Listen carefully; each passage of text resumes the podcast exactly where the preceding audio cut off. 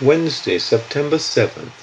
But I make known to you, brethren, that the gospel which was preached by me is not according to man. For I neither received it from man, nor was I taught it, but it came through the revelation of Jesus Christ. Galatians 1 11 12. The gospel came directly from God. Paul absolutely assures the Galatians that the gospel he preached is not according to man. Indeed, it is entirely contrary to the natural thought of man, for it emanates from one whose thoughts are higher than man's thoughts. Isaiah 55 8 9 reminds us of this.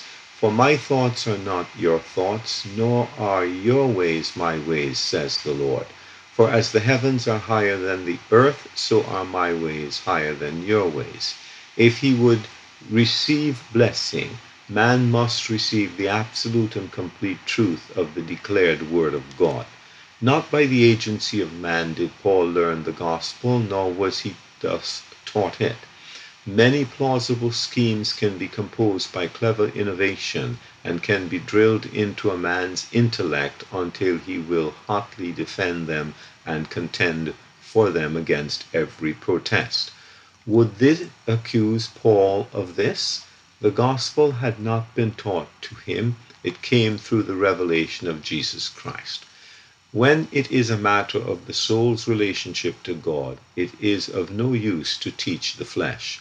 Paul had been given a direct revelation from Jesus Christ. In his declaration of it there is much teaching, but in no case does he appeal to the flesh to recognize it. It is not possible for the flesh to attain to its understanding. Admonition, reproof, and entreaty are more outstanding than teaching in this epistle, so that the Galatians would be awakened to the Spirit's presence and work with which the flesh has nothing to do.